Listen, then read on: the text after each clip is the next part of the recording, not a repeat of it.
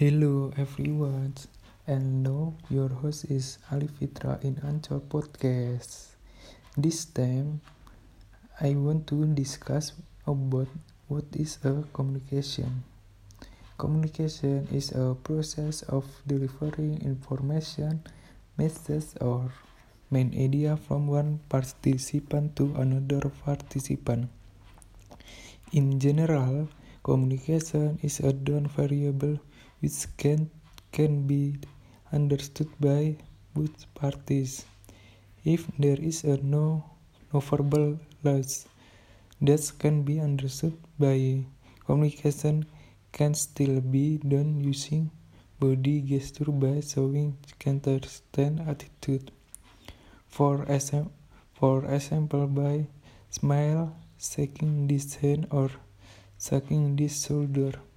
This way is a cancel non-verbal communication.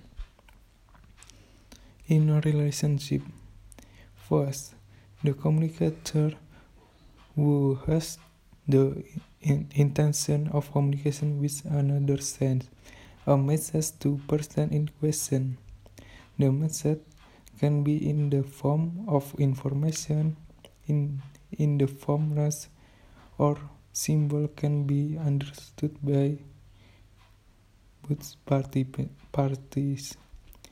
The second, communicants or receiver receive the message delivery and translate the contents of the message received into, into the language understood by communication itself.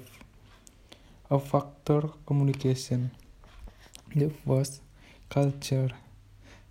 The second, education the third situation, the four, hope, and the five, relation. So, good communication is very important for use to live our daily life because all the all our activities that requires communication, whatever form of communication.